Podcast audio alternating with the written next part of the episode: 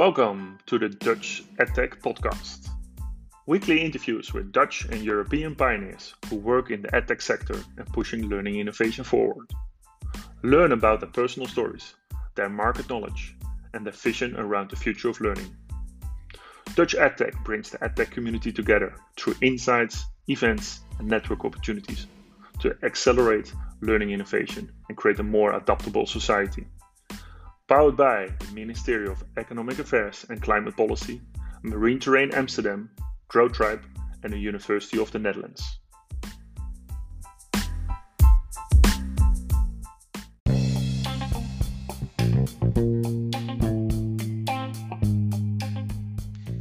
Hello, everybody. Today we have Andre Haardt as guest in the podcast. He's the founder of Squla and started Squla in 2018. He shares his uh, story, um, how he built uh, Squla, uh, the hurdles, uh, what he learned. Um, super interesting conversation. Uh, and also what he's doing now as an uh, impact investor, focusing more on SaaS platforms, again in the learning and education space. So um, enjoy the podcast.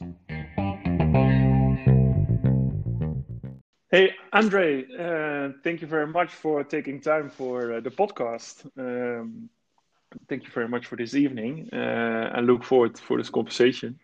So, um, could you maybe start by introducing yourself uh, and what you have done? Uh, uh, let's do a first introduction from yourself. Sure. Uh, well, thanks a lot, uh, Peter, for uh, for um, yeah inviting me. Um, really, uh, really exciting that um, you're you're setting up this platform. you've built this platform to yeah to share for entrepreneurs to share. Um, so yeah, my background is in in K twelve edtech. Um, I built a company called uh, uh, built that out of Amsterdam. Um, started um, quite a while back, um, 2009. Launched uh, my company um, a couple of months before uh, before the first uh, iPad uh, was announced. Um, and um, I built that company uh, inspired by a couple of things. Um, so at the time, I uh, before before school, I was working for a really uh, yeah really old school uh, um, publishing house from Italy um, who published um, you know school books, um, yeah kids magazines, um, educational magazines as well. Mm-hmm. And uh, I was working for them uh, really to to kind of explore their online strategy and to kind of set up experiments with which I could try to disrupt their their their um, offline business model. Um, so um, yeah, pretty exciting stuff. Although uh, it was going at kind of uh, a very slow speed, and um, um, yeah, I, I, really felt that um, yeah the commitment that they would need was wasn't really there. And it was only uh, offline what they did. Only yeah, it was. It was at the time. It was only offline, um, yeah. and um, uh, they did have have some online initiatives, uh, but uh, but at the time there were really no um, successful business models for uh, for for online publishing um, and also not really for for online education. Mm-hmm. Um, so I mean, of course, there were some schools that were uh, that were buying um, you know uh, learning management systems, etc. Um, but in terms of content, uh, there were really no business models yet. It was very much still free um, to use uh, ad supported or or you know data uh, um, yeah that was being sold etc yeah. And you know i came from a from a business where um, especially with the with the kids magazines uh, it was all about selling subscriptions. So my idea was really like okay um, you know it, what what sort of what sort of product would it take for parents to feel comfortable with a subscription model for an online service? And that was really the question I started off with. And I'll tell you a bit more about that later. Yeah. Um, and actually, the other development in my life that, that inspired me to, to start this business was that um, I, I just become a, a father. Um, I had a I had a three year old son and uh, had just moved outside uh, to the suburbs uh, outside of Amsterdam, and was visiting uh, primary schools, um, trying to to find out what was the right school for my son. And what sort of hit me uh, at the time was that um, I never really realized, but that the primary schools had not changed since I went to primary school myself. um, yeah. and you know, I still, yeah, it, it seemed like I, I, still had the same books there sitting on the shelf. Um, yeah. You know, everything smelled the same. It, it looked the same, and I realized, you know, why aren't um, you know why isn't education applying anything um, you know, from the digital world. Well, at the yeah. same time, when you know kids came home after school, they were you know already getting hooked on all kinds of online platforms and massive multiplayer games and and um, yeah, all kinds of messaging products at the mm-hmm. time. So you know, I really um, was sort of a couple of things coming together, um, and that sort of got me started. Um, and last two things is uh, so I'm a I'm a, I'm a dad of uh, of two kids, um, married, living outside of Amsterdam, and um, um, yeah, uh, right now active as a as an entrepreneur and investor, yeah. focusing on um, on um, yeah edtech as well. Um, but in a broader sense, so not just K 12, but also uh, learning and development. Yeah. Um, and um, yeah, so that's me.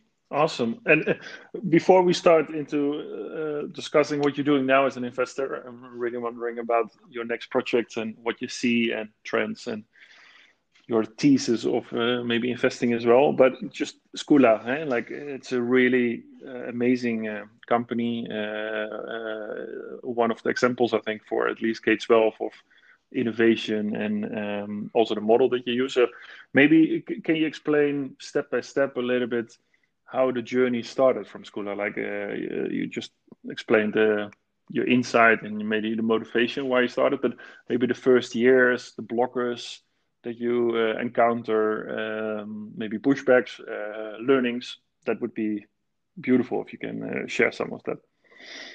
Yeah, sure. Um, um, happy to. No, uh, of course. Um, yeah, a lot, a lot to share. Um, I mean, the main, the main thing is that um, I, I, um, so when I, when I, uh, yeah, had this, had this insight about where there would be potential.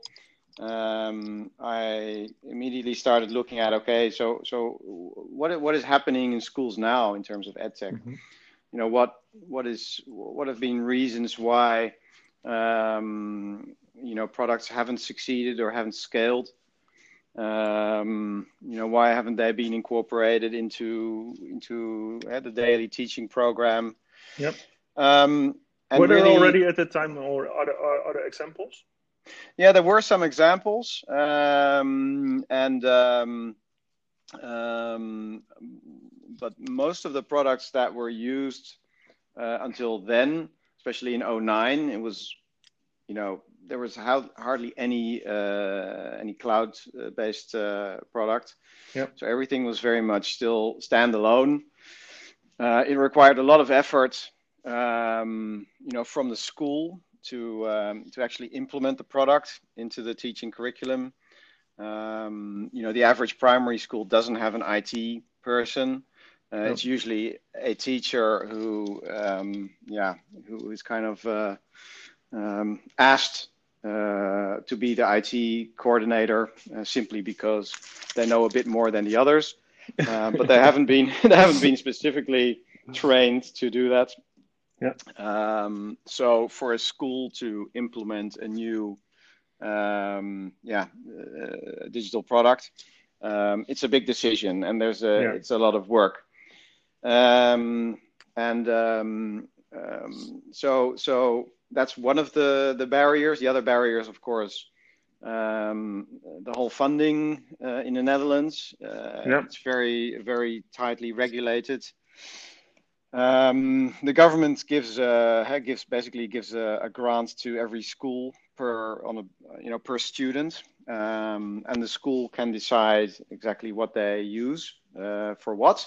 Um, But it's very much com- compartmentalized. So, um, you know, a supplementary product falls in a different bucket than a, a core curriculum product, uh, and an LMS product is, is again a different a different product. So, um, the budgets and the way the budgets are being spent is very very tightly regulated, and the decision process is very um, um, yeah complex. So yeah, is it still the um, case? It's still the case, unfortunately. Yeah. So it's it's very much a committee that that decides, and yeah, to actually to learn more about this at a very very early stage with Squla, I joined a um, a board at my kids' school. Mm-hmm. Um, it's it's like a board. Uh, yeah, it's like a parent teacher um, board where where there's both parents and teachers um, that are uh, that are that are basically uh, uh, yeah uh, reviewing what the what the school is planning to do and how they're going to spend their money. So yeah. that that gave me a lot of insights into you know to how decisions are made and and what what kind of blockers there are and barriers etc. Um, but one of the other important ones, especially if you look at a content product, it was related to the fact that just the, the, the, the, teachers had very little understanding and very little, um, yeah, let's say validation of, you know, if you were to buy this new uh, online content, you know, mm-hmm. where would it sit in, in, in kind of the, in, in the curriculum? Would it be, something that's supplemental? Would it be um, would it replace something? Or would it overlap something that that already exists?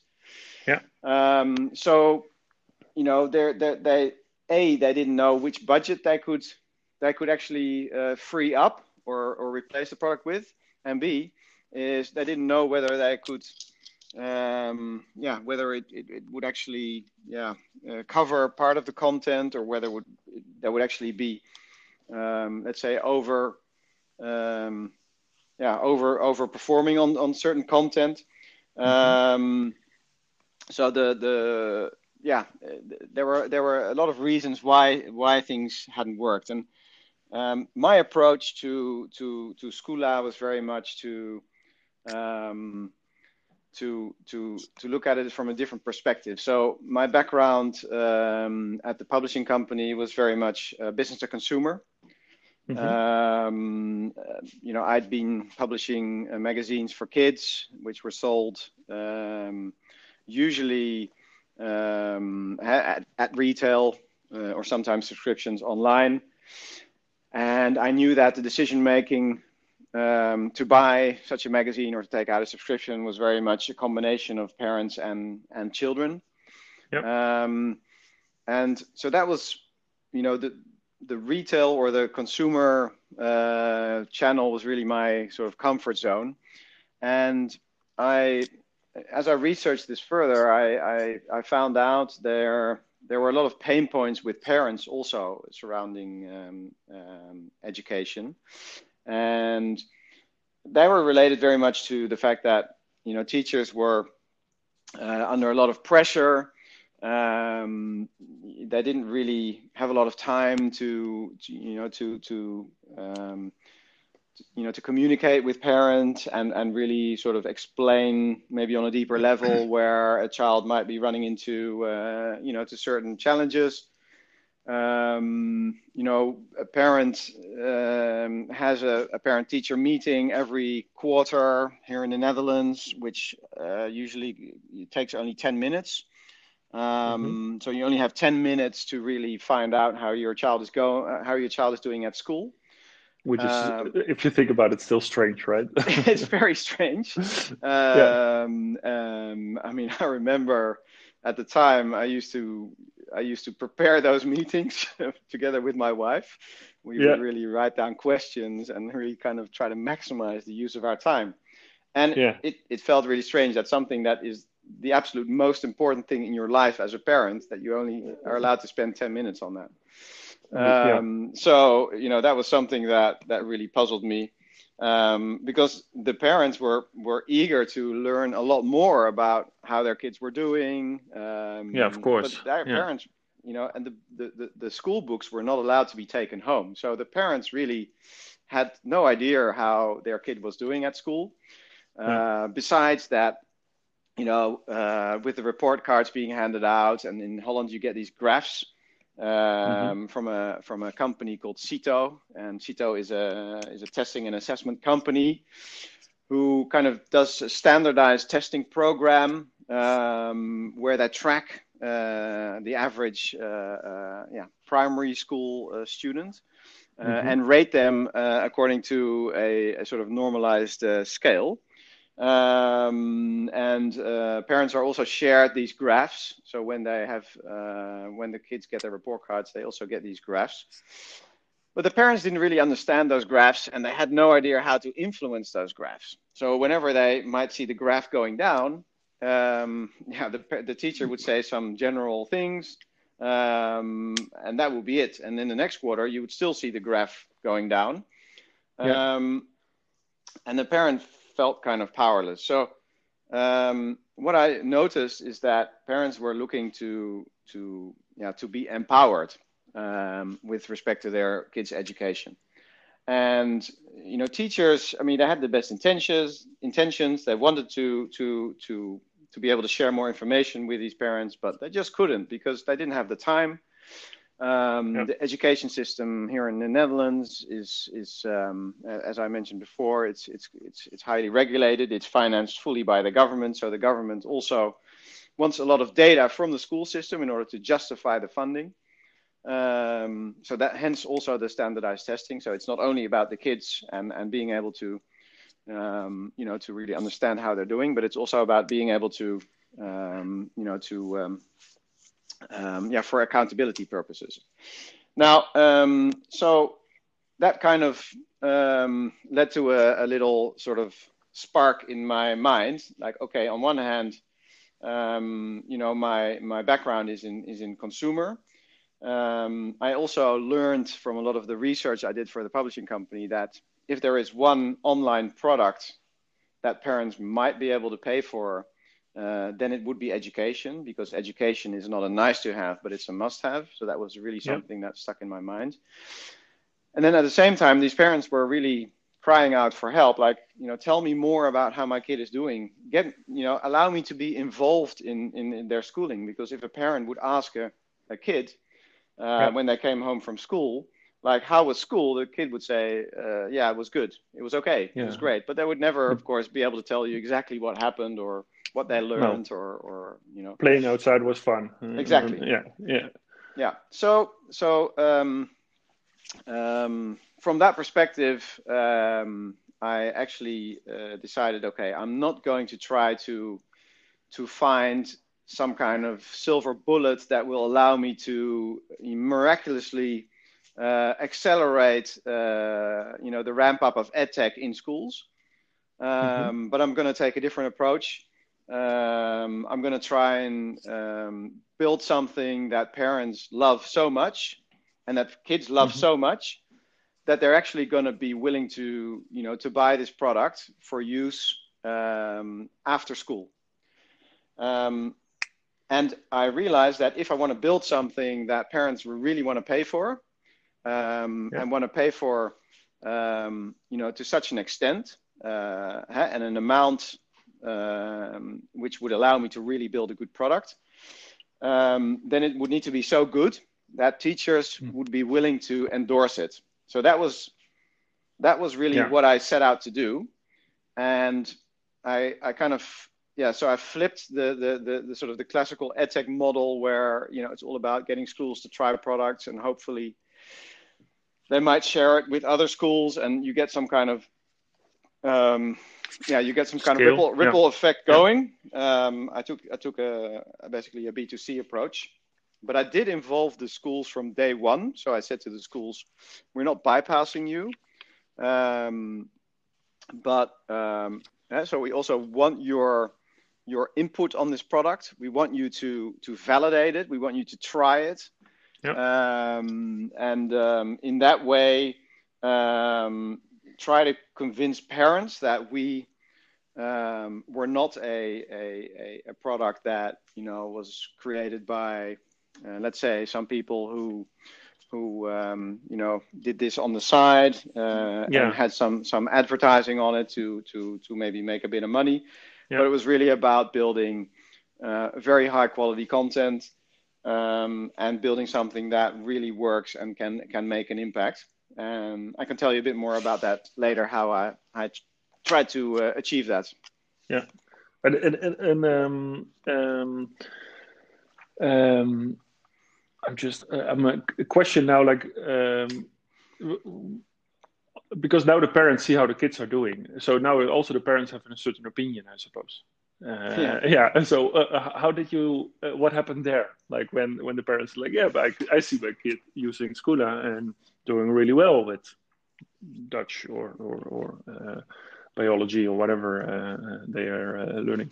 W- what happened there? Was it taking okay um, with the teachers, or was it also for them? Oh, now now I have more opinions from the parents. Yeah, it's it's the thing is that the parents already had those opinions. Yeah. Um, even before Squla. But now they have data. Um, uh, yeah, but now there was was uh, uh, yeah more objective data. Yeah. Um, and because uh, the the teachers were also involved in in in in Squla, uh, not just uh, in terms of um, trying the product and, and and validating it, but also in the development. So all the content that was that was um, included in the Squla platform.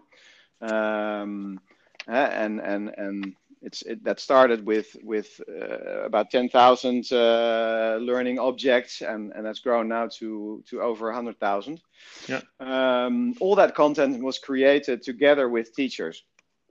Mm-hmm. Um, so uh, the fact that we included the teachers and that we um, uh, we also invited the teachers to uh, to to try the product and and you know be part of of the continued development mm-hmm. um, that meant that the teachers were also willing to embrace it and and and, and not resist in terms of okay um, this product is is um, is, is going against what we're doing yeah. So uh, from from the beginning, we tried to build Squla as a product that that would also that would support what the teachers are doing and um, would actually be a an extension of the teacher uh, outside of school. So that was um, what we set out to do, and um, uh, of course that's a it's a it's quite a difficult task because we, we had a lot of stakeholders immediately that we needed to had to include Mm-hmm. Um, but what we what we did um, realize from from the outset, and and, and that's something that uh, you know to this day that we um, you know we're still uh, um, yeah taking that approach is that the product um, is built and designed for um, you know for the for the for the child um, yeah. um, you know um, yeah for the child. And that sounds extremely logical um, um, eh, wouldn't wouldn't every product be be be built for for the learner um, but it is the case that many edtech products are you know built for the school or for yeah. the teacher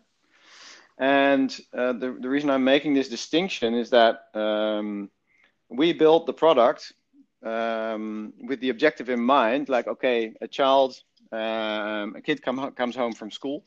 Mm-hmm. Um, there's a screen. Uh, they, the parent, their parent allows them to use that screen. Now, we all know that there's many temptations when you see eh, when you're allowed to use a screen. Yeah. Um, and um, so, how can you ensure that the child will spend some of their screen time after school on practicing, um, you know, practicing vocabulary or uh, or uh, or math equations. How can you ensure yeah. that?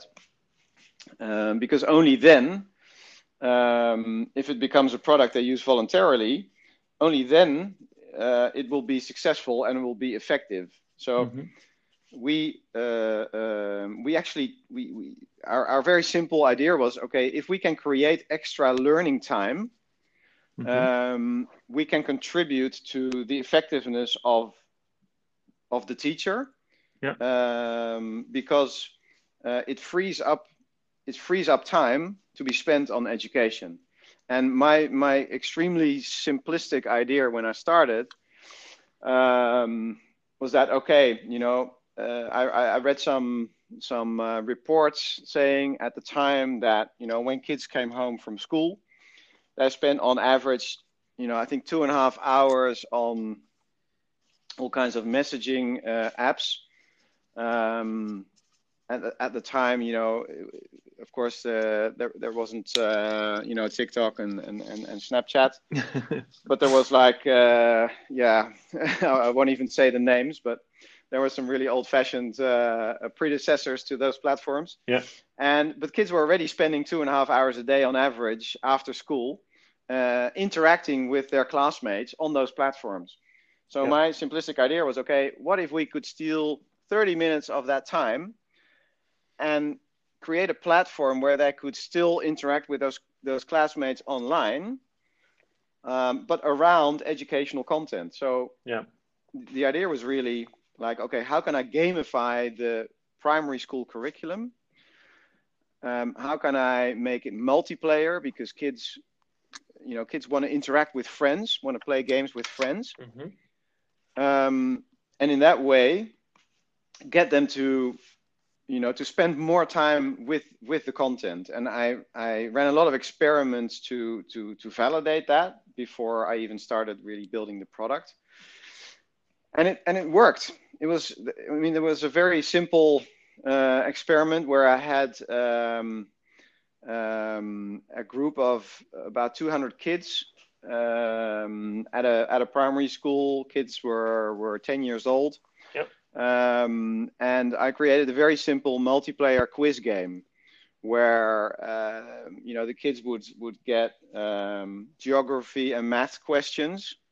Nothing nothing fancy with these it was just very you know straight questions from a from a textbook. But there was a clock. There was a um, you know there were um, of course of course points to be to be distributed among among um, the kids so there was a, like a group of 10 kids uh, in a synchronous uh, multiplayer format mm-hmm. Um, and the first one you know who answered the question got the most points and etc. And these kids uh, that were part of this experiment, they really uh, started a competition among themselves. So when they came home after school, they would log into this platform, which was still in prototype form, so it, it looked very, uh, you know, scrappy, etc. Yeah. But they would log into this platform and um, they would start, you know, trying to beat each other and not not because they could practice maths or they could practice geography questions, but because they they were playing a game. And for me, that was really all I wanted to to find out. Yeah. Um, you know, and which was a very simple question, like, okay, if you add a game, if you gamify, you know, even the most yeah rudimentary educational content, can you get kids to actually spend more time with it and, and get more practice in. And these kids who took part, so these 200 kids, um, they answered uh, like about 100 practice questions every week that they took part in the experiment. Yeah. And these, these practice questions were, were basically just questions straight from a textbook. So um, um, I actually started sharing, or I, I thought about, okay, um, who in education would be interested in this type of uh, result because I also knew that if I wanted to really have this product taken seriously, um, I would need to work with um, you know some some well-known um, yeah platforms within the educational uh, markets. And at that time, um, the the standardized testing company CITO, which I mentioned earlier, um, was really like a, a Google of the of the Dutch education system. You know, they had all the data. Um, you know, they were the ones measuring the results. So I, you know, just said, okay, what if I could partner with them? You know, that would be that would be amazing because that would give me instant credibility. That would really allow me to learn um, how the education system works, mm-hmm. and it would allow me to somehow convince the schools that you know this fun gamified product is actually a serious educational tool and not just a toy yeah. because that was one of the biggest barriers at the time you know the whole idea of of gamified learning uh, it didn't really exist so much. Um, you know, it was still new. I mean, when was this? Which year? It was this. This was in 2010. Okay, yeah. I mean, it was still it was still very new. Yeah. Um, there were some serious gaming applications like for simulation and training, but not not as you know educational mainstream educational tools. Yeah. Um, so one of my biggest issues or challenges was okay how can i convince people that this product is is a serious uh, educational tool because on one hand to make kids actually enjoy using it it needs to be fun it needs to look fun yeah. uh, it needs to feel like a like an online you know gaming platform mm-hmm. um, but for parents to actually buy it um, and my my um, subscription price from day one um, has been quite um, um, yeah uh, has substantial in in the sense that um, you know I didn't I didn't start with a free product and and sort of as the product improved you know started started charging money for it. Yep. I said from day one, you know, um, we're going to charge what we need to charge in order to create a healthy business and in order to really be able to deliver this kind of quality yep.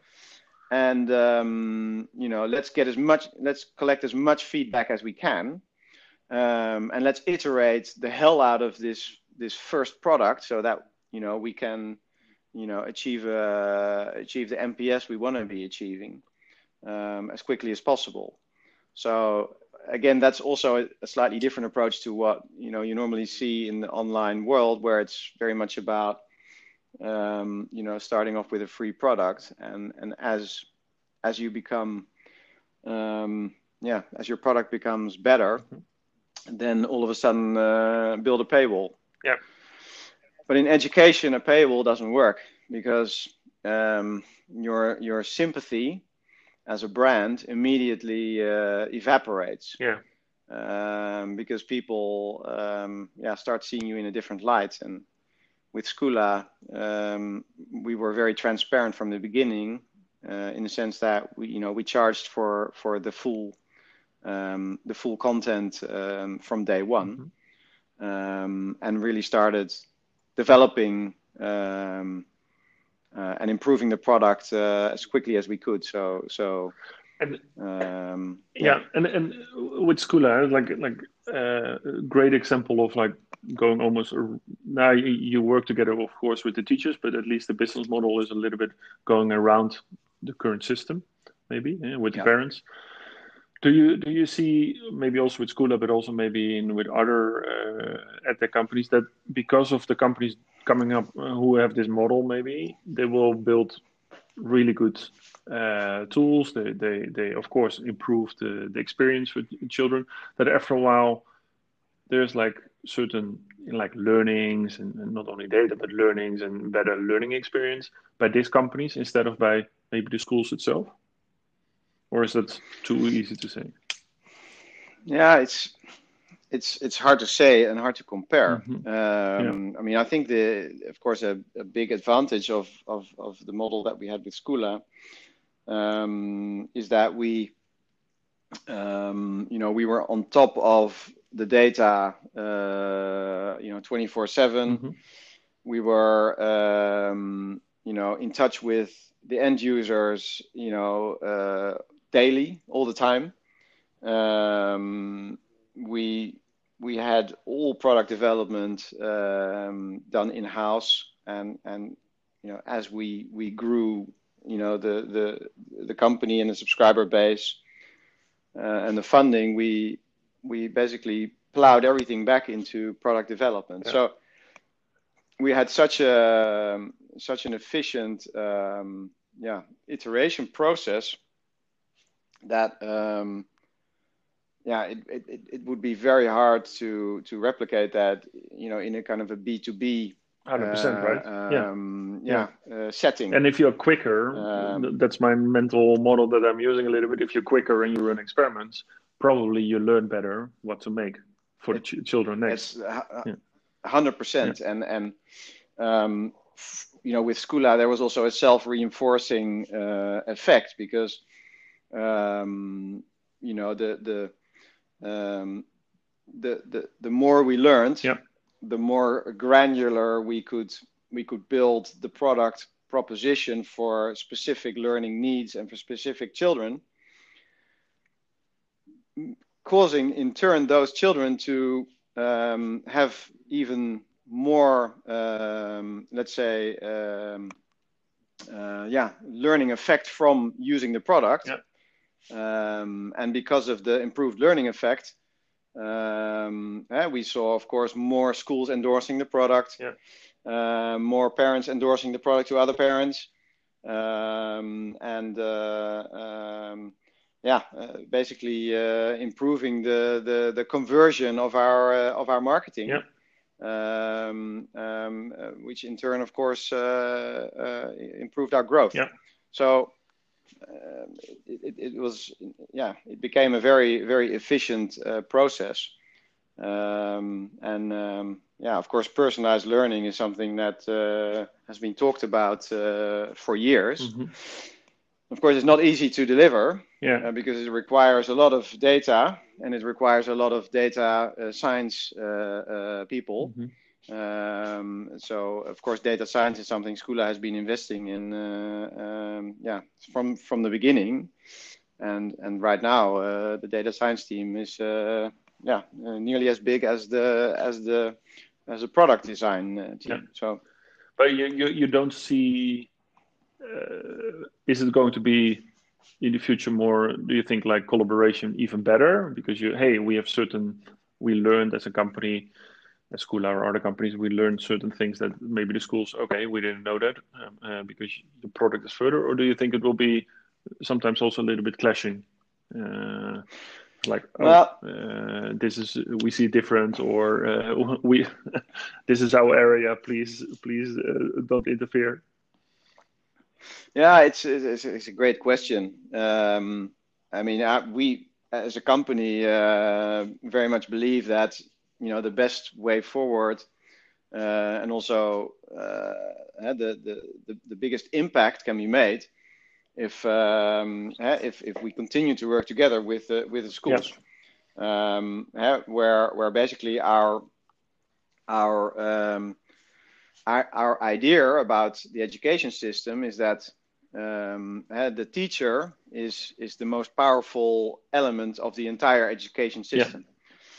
And that all the edtech that's that's that's developed should be there to to you know to to empower that teacher to do what they're best at, which is teaching, which is um, you know helping a child at at their specific level that they require.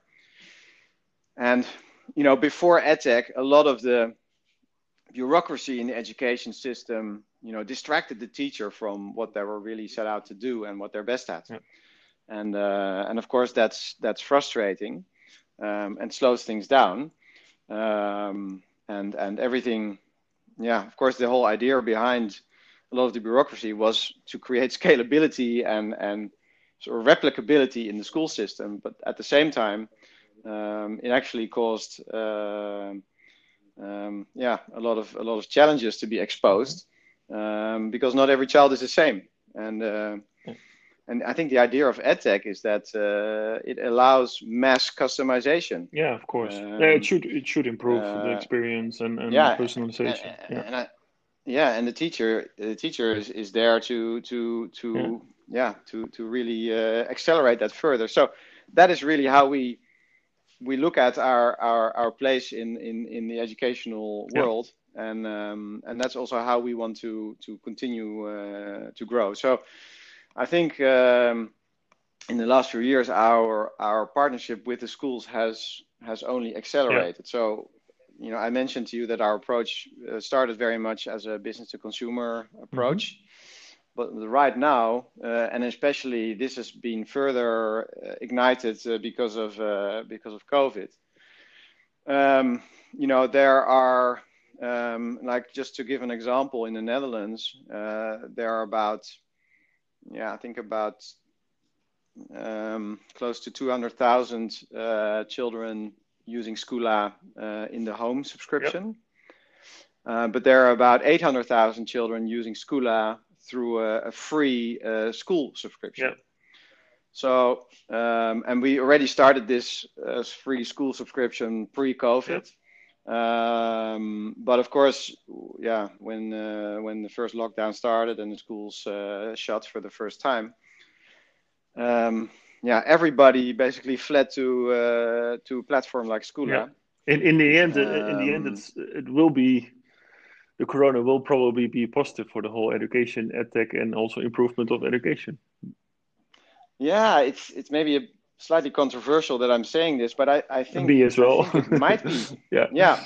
You know, I I uh, actually just finished an uh, an online uh, executive program at a at a London university today. I finished it, so I had four four weeks of of uh, online um, yeah pro- a program. Yep uh, with students from uh, I think 20 nationalities mm-hmm. And uh, guest speakers from uh, all over the world. Super interesting, and um, uh, I'm actually quite surprised. I mean, I had to fill out an evaluation yep. form. So also asking about because it's the first time they actually did a fully online program. Normally you're you're in London for a week, totally immersed but now, uh, of course, it was uh, spread out over uh, over four yeah. weeks. Um, but I actually actually quite enjoyed the experience, and of course, it was quite tough to to be you know on Zoom. yeah, yeah, so much. Uh, but at the same time, uh, there was still a lot of interaction between the students. Um, it was much easier to invite guest speakers from all over the world, yep. not dependent on them flying in um, you know, uh, whenever uh, whenever uh, I wanted to um, to make notes, I could easily make a screenshot. Um, so there were there were some advantages to it actually, and um, of course my children they're now at, at, in secondary school and they've been following online uh, education also for uh, for months, and um, of course there are a lot of disadvantages in terms of the social aspects, etc um, which I definitely don't uh, don't uh, discount. Yeah. Um, but there are also some advantages, and um, I think uh, as a catalyst, um, I think it's positive for edtech, and I think it's it's caused a lot of uh, of people in the education system to um, yeah to to to see edtech in a different yeah. light and also maybe uh, yeah step over some of their uh, their fears um, and really try out uh, you know a lot of the great products that have been developed over the years yeah. um, which are which are having trouble scaling and yeah i uh, think uh, um, this, at least you, you, see it with the um, investments but also with uh, yeah the the the, the accepting of new tools and now they're forced. So so they are trying. So i, th- I think we i'm talking more and more you yeah i think it will be um, definitely an acceleration and there will be companies who will continue making um, uh, the product online and then make the experience online only better. Uh, Engageli, for example, is like a little bit like the Zoom for education. Uh, beautiful yeah, tool, yeah. and they have all kind of new features that, for example, in a normal Zoom or a Google Hangout or are not there. Uh, and it's not, it will not be like the, the, yeah, let's say the perfect online experience yet, but we're getting there. I think uh, it's good uh, step by step. Yeah. Yeah, I mean it's uh, just as, as, a different example. So I'm I'm involved in a in a charity project where we are building schools in uh, mm-hmm. Sierra Leone.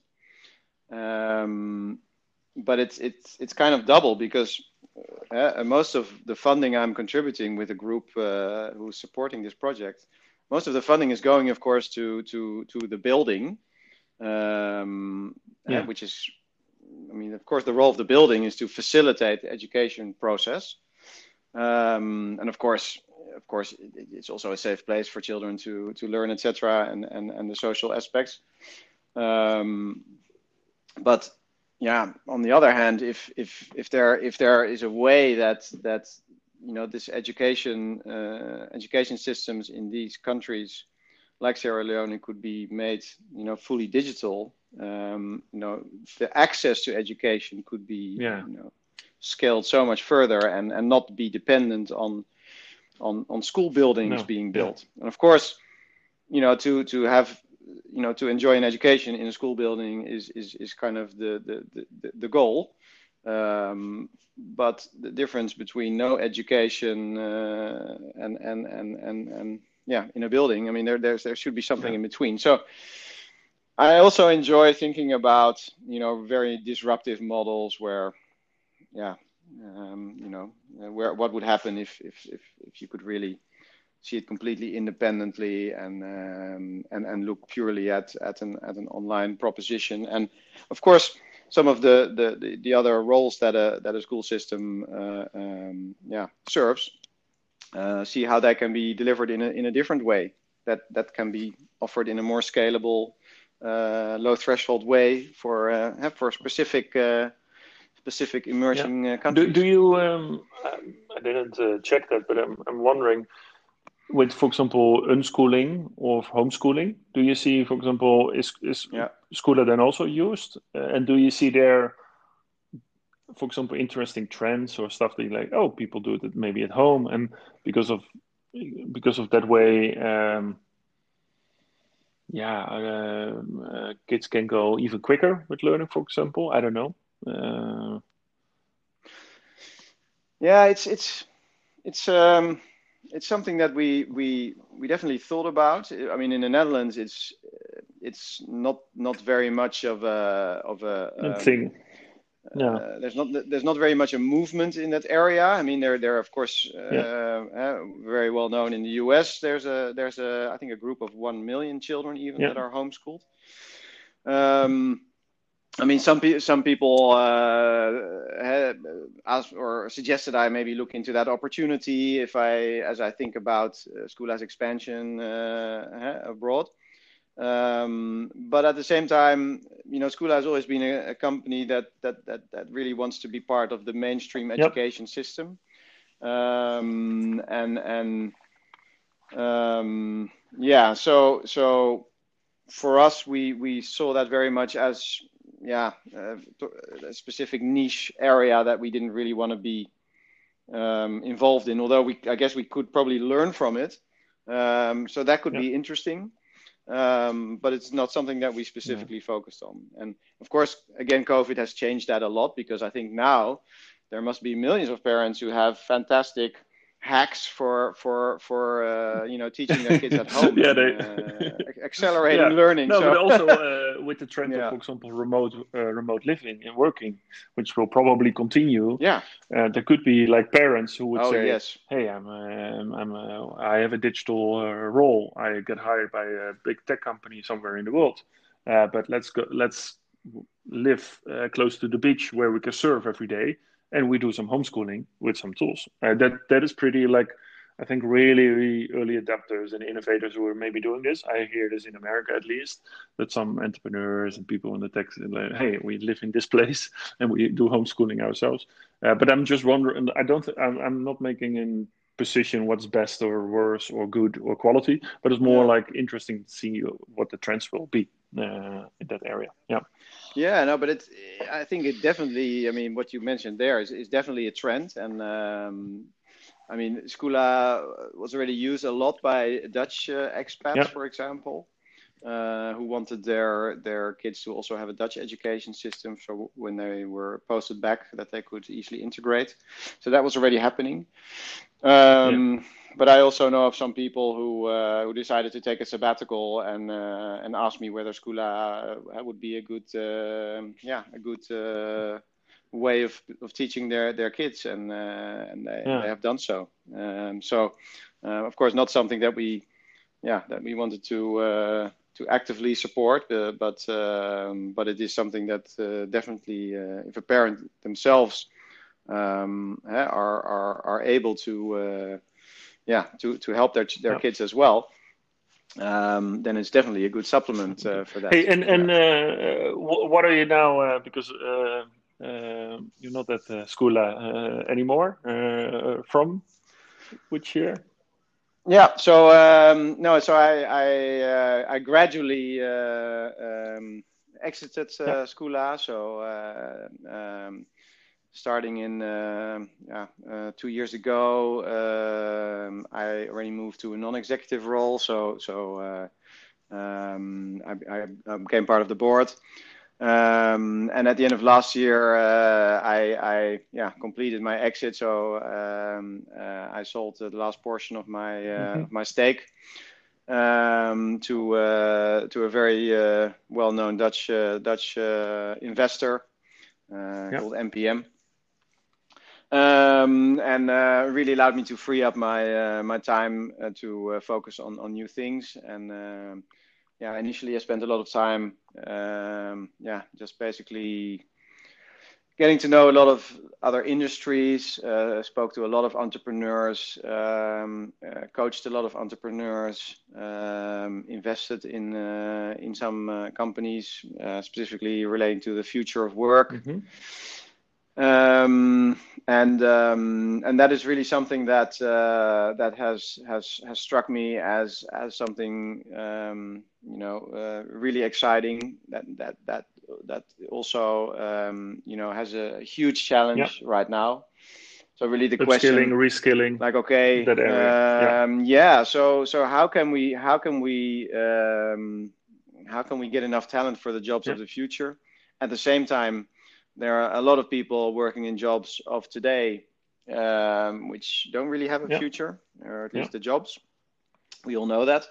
But I think the most important thing is not so much the the the, the, the whole process of of maybe um, you know per se um, uh, upskilling or reskilling them, but more how to how to instill a a um, yeah a, a, learning mindset um, uh, for for for for this this group of people where the it becomes mindset. natural for yeah. them to yeah. yeah. to continually work on their skill yep. set and uh, see that as a continuous process and you know it's very easy to say lifelong learning but i'm really interested in how can we do this and i'm going back to my my experience with gamification and really making content attractive making it it, it it easy to use, making it bite-sized, making it um, you know mm-hmm. fun, um, and and really um, yeah, making it tempting for people to to start thinking about uh, new skills yeah. they want to learn. And what, what makes and, you there? Um, what do you see? What makes you exciting on this moment? Tools, platforms, companies, um, trends yeah it's um, um, yeah there's there's uh, there's a lot going on uh, of course and um, um, but I'm I'm very much interested in the in the in, in again also uh, you know because of my background on the on the B2C yeah. side so of course there are a lot of uh, you know enterprise uh, solutions being developed for for you know how to how to uh, um, how to deal with this. But I, I would really, uh, I really want to approach it from from the from the yeah um, from the yeah. talent side. So you know how how can I uh, make it really easy? How can I remove as many barriers as possible for people to actually start? You know, working on their skill set to become aware of, of what they can do, uh, yeah. maybe even get an understanding for how close they are to to actually reskilling themselves because sometimes of course they think about uh, a new job which which you know immediately uh, they think it's something completely different to what they were mm-hmm. doing whereas if they really look at the overlap in terms of skills required uh, it's maybe not such a big step and maybe with uh, a small investment in their uh, in their skills they could actually make the make the um, make yeah. the step make the transfer so and are you going to do um, this? Is this more that you're going to do something yourself again, or is it more investing in companies and supporting them? Yeah, it's a, it's a, it's a combination. Um, I mean, I, I really enjoy developing uh, and developing concepts, um, um, but I, I also want to work with entrepreneurs that are already active in this yeah. area that are uh, building companies or maybe have some some, some scale already or uh, or have validation um, um, so it's a combination of of of yeah it's, it's I guess it's much more a hands-on investor I think that's the the right the right word so yeah, um, it's, you know I um, it's definitely big necessary the, the the blockers, I think, there is a little bit sometimes uh, the growth mindset. Eh? So people uh, understand that you keep learning, learning, learning in your whole time, in your whole uh, your whole life, eh? and and what kind of type of learner you are, and uh, uh, um, yeah, where to start, and how to look at learning. In uh, so learn how to learn.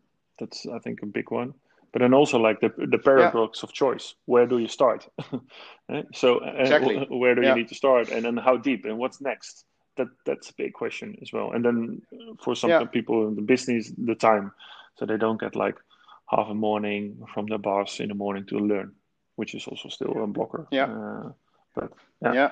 Yeah. A lot but at the same time, they they still somehow manage to squeeze in a lot of time on their on their phones every day. So again here, uh, it's, it's, I guess it starts with a similar question to school. Like, yeah. okay, how can how can they maybe use part of their time, which they spend on their phone anyway, to actually invest in themselves? And um, what would it take to to to do that? Yeah, I mean, that's a question that fascinates well, me. Uh, any example of companies where you think, oh, they are at the forefront of this B two C uh, on the phone, uh, almost uh, in the free time of people? and tr- pull them from TikTok into the learning app?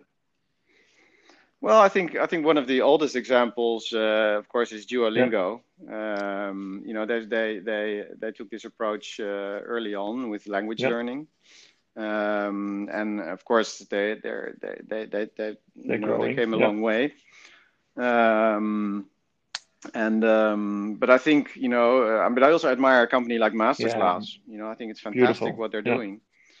Uh, it's beautiful. I mean, it's super high quality content. I think you know, of course, COVID is a dream for yeah. them um, because not only does everybody have time to actually follow the classes, um, but also the all the celebrities they need have time as well because there are no concerts, there are no no restaurants open, there are no uh, you know, yeah. so the celebrities also have time, and they also need to promote themselves in a in a in a in a meaningful way. So so, I mean, you know, when thinking about a platform, of course, the the hardest thing about building a good platform is that you know on the demand and supply side, you know, you need to really uh, hit it out of the park, um, which I think yeah. they did.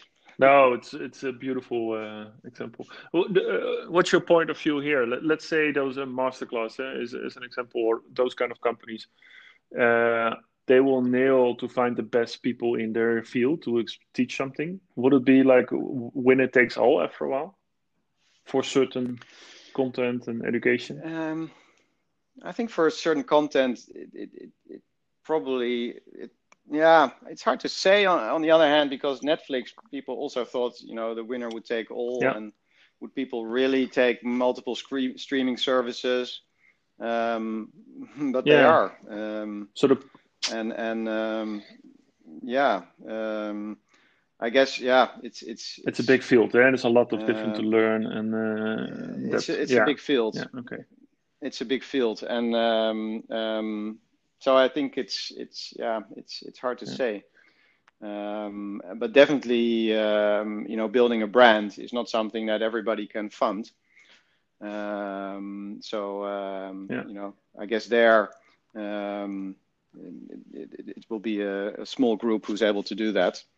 Um, but again, at the same time, um, there's so much VC money out there that you know, if if a VC um, yeah, if, VCs will might also say that okay, I want to have my uh, my masterclass in my portfolio. Yeah. So who's going to build that for me. So that that could also be happening. Um, that you see a lot of uh, a lot of. Uh, um, no, yeah, I think this, uh, yeah, companies uh, copying yeah, the model. The space will be enormous, and it's always like you can always go one deeper lower and lower or lower with more content, for example, or deeper uh, with, and then you have a different tar- target audience probably, and then uh, you get yeah. Uh, again you, you can make a business model out of it.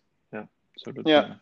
Yeah, and then you know, and I'm I'm really fascinated by, um, and maybe a, a nice one to to kind of uh, to to to to uh, to go mm-hmm. out with is, um, you know, I'm re- really fascinated by the effectiveness of edtech, yeah, the impact, yeah. and and I'm really, of course, uh, talking from the content side. you know, of course, there have been a lot of attempts at uh, at building, um, you know, um, MOOCs, eh? these these massive open uh, online mm-hmm. courses, um, and um, I've been quite close to uh, to some of the entrepreneurs working on those platforms. And you know, the the most difficult thing with with those platforms is that, of course, um, you know, the the the yeah, the the amount of people tri- trialing these platforms and and and starting the courses, uh, you know, is, is very mm-hmm. exciting. Mm-hmm. But really, to get people to finish those courses and and really, um, yeah, achieve uh, yeah some kind of meaningful credential, mm-hmm. which will um, really allow them to you know to to make this step in their career or or or or, or yeah somehow qualify for this uh, this completely new job uh, of the future. I mean that that really that process yeah. or that disconnect yeah. that is something that really fascinates me and where I somehow would like to um, apply my my experience. Yeah. Um, because I think that's really where where edtech can uh, can step up its game. You know, we're good at um, yeah, we're pretty good at, uh, at, at sort of kickstarting, um, you know, some of these developments, but but really to follow through and and get people. Um, and it's all about engagement um, around the product, making it a habit. Yeah. Uh, and, and and on this on this because you have um, some experience in the field, I'm wondering how you see it. Some of those platforms are good for the personal pers- personal metrics, like the person is doing the course, follow the course, maybe. But sometimes there's no behavioral change so someone is doing the course, yeah. but there's no behavioral change. Or, for example, now we talk a little bit more on the, let's say, lifelong learning, adult education uh, sector. That that there's oh, people did the course, but then organizational or operational, there has not been that much changes because of the platforms. How, how do you see that? Because if let's say if those um, platforms will be would be amazing, then why are is no no everybody using YouTube, for example, and learning everything, and then a lot of problems will be solved. But there is a big digital skill gap. So there's still there's yeah. like uh, just a platform. Let's take a LinkedIn Learning, for example, or a Coursera or whatever.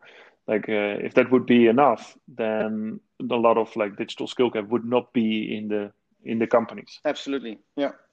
Yeah. Yeah. It's um yeah, I think it it it it, it really has to do with uh, with with indeed, as you said, behavioral change or or yeah, uh, really changing uh, changing yeah. habits. Um, how to get people to to to to finish uh, the courses and and, and really stay engaged.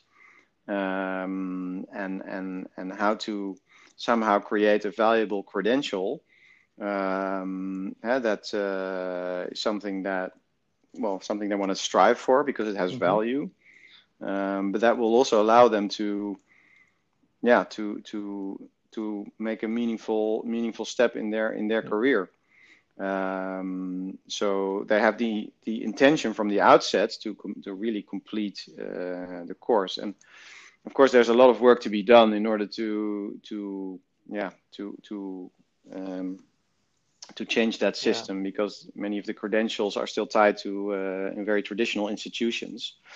Um, you know, um, and and it's it's not a yeah, it's not it's not yet a hard currency. Um, eh, uh, let's say a, a, range of uh, course Coursera uh, courses that you've uh, completed is not enough to uh, to make a yeah to, to, to, to make a big change to your CV or, or the, yeah. the, the, the, value yeah. of your CV. So, um, but I think if if if if um, yeah the, the credentialing aspect can be uh, can be uh, improved, um, that can be a huge game changer. Yeah.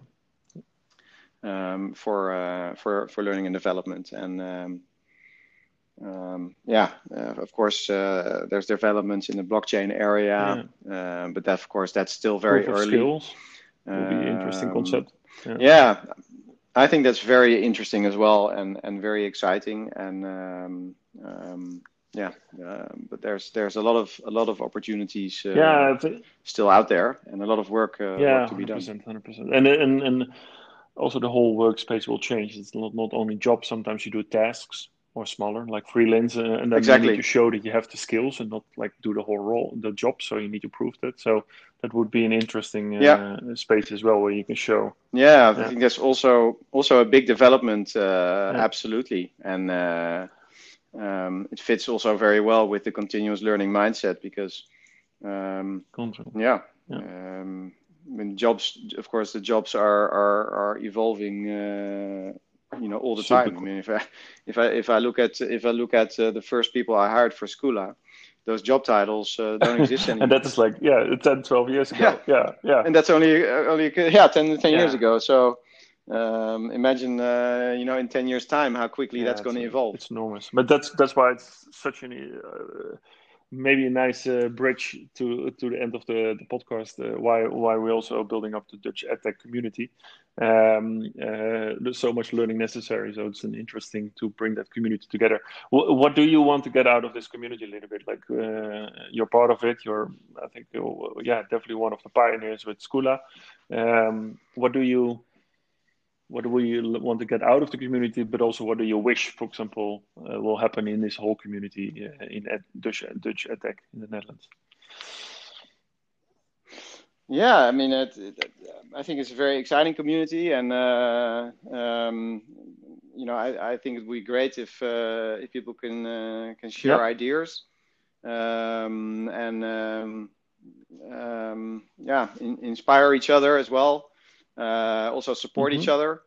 Um, uh, it's uh, I, I, yeah I, I, know it's a it's a quite quite a yeah um, you know a, a, a, tightly knit group also uh, I, I visited a lot of edtech conferences in the US and in Asia and um, yeah it's always good if if somehow we can introduce each other. Uh, yeah. Also uh, for Dutch edtech companies who are looking to move uh, abroad, etc.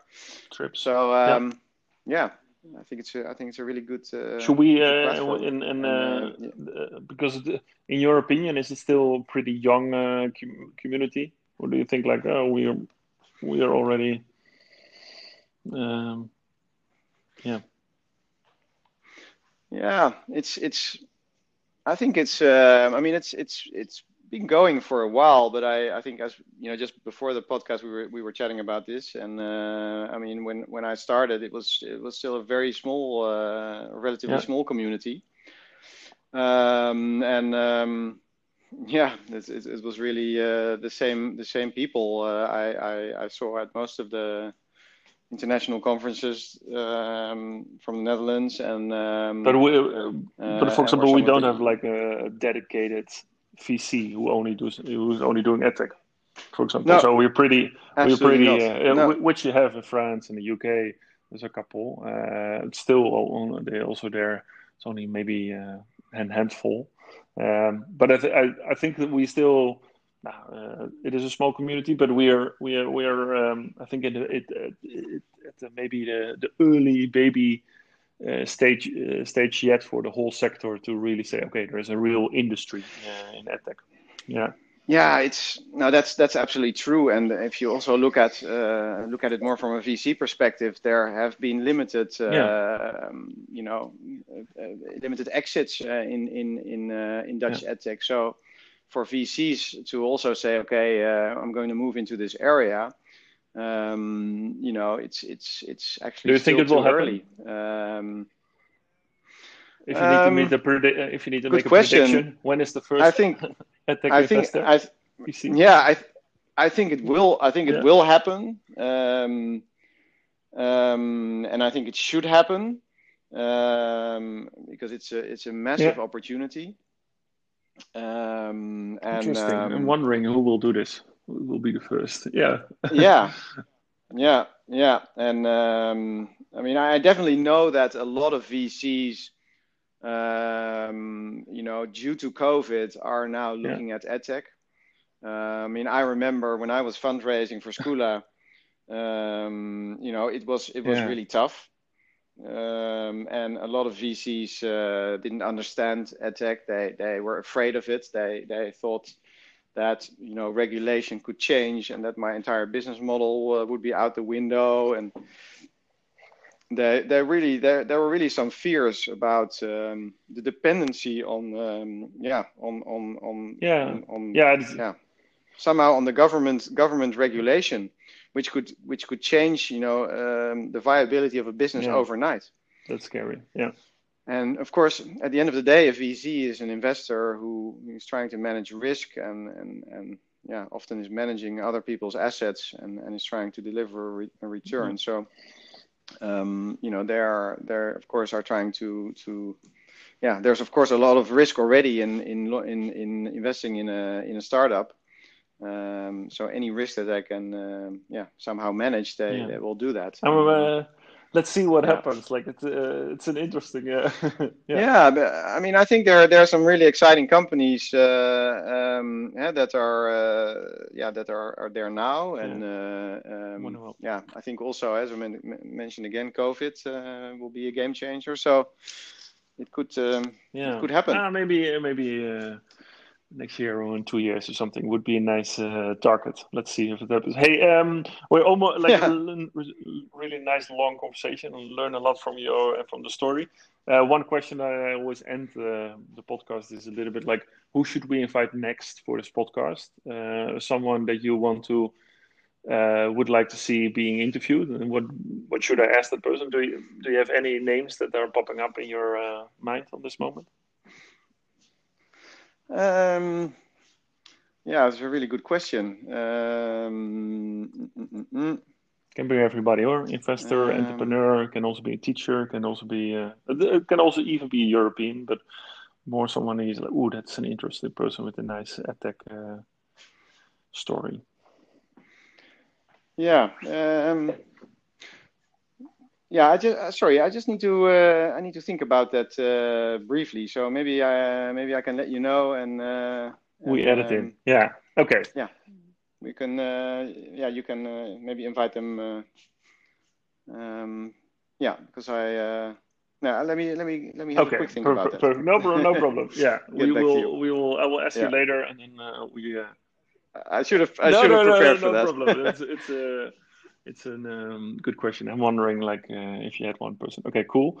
Um, um, no, I, I, uh, that's it. I don't know if I have more questions from now, but thanks, uh, Andre, for for sharing your story uh, and explain a little bit how with Squla and what you're doing now. Um, I wish you a lot of success with the upcoming years, but I think they will be successful with investments and, and, and your projects uh, because you have a lot of experience and we are uh, I think in in the beginning of an acceleration of the of the community. Um, so uh, I hope we stay in touch and maybe you want to be more involved with the Dutch EdTech uh, com- uh, community that we are building up. Um, so uh, we push the whole yeah ecosystem forward. That um, um, would be amazing. Yeah. Uh, I just actually have a Yeah. have an idea, as you mentioned, Yeah. ecosystem, because I think uh, if you can invite Prince Ah. Constantine, um, I think that would be a very good one because I know, uh, I mean, he's been uh, he's been following Squla for uh, Yeah. for years, um, and I know he's excited about EdTech. Um, yeah, But he's but he's also he's also looking very much at uh, domains where he can really make a big impact. And I think EdTech is now at uh, at a stage where it's going to make uh, you know it's it's really about to scale. Yeah. So and I his think, wife is in um, education, It could be a right? good Yeah, exactly. So um, I've met her as well, and, and she's also very excited about EdTech. So I think now would probably a good moment be a good moment for let's uh, let's uh, let's. Uh, I'm um, definitely going to reach out to Constantine and uh, Yeah. interview him as well uh, from from TechLeap uh, point of view as well. Like uh, uh, with fintech and we have uh, health tech and we have all all, all kind of uh, other sectors. Uh, yeah, what's what's the plan with Exactly. EdTech? Because I hope we want to build. Yeah. Yeah, No, I Yeah. know, I know they're, I know they're looking into it. So, um, and Awesome. and uh, if if you need help, I can also let's do that. Um, let him know that that I've recommended yeah. him. He's now mentioned so, in his um, podcast, so who knows? he needs to come. hey, thank you, uh, Andre. Thank you for your time. Uh, beautiful uh, to to to share all your stories, and um, uh, yeah, uh, I hope to see you soon. Yeah. Yeah, it was uh, my pleasure. Really enjoyed it, and um, yeah, absolutely. let's let's speak speak Perfect. again soon. Thank you very much.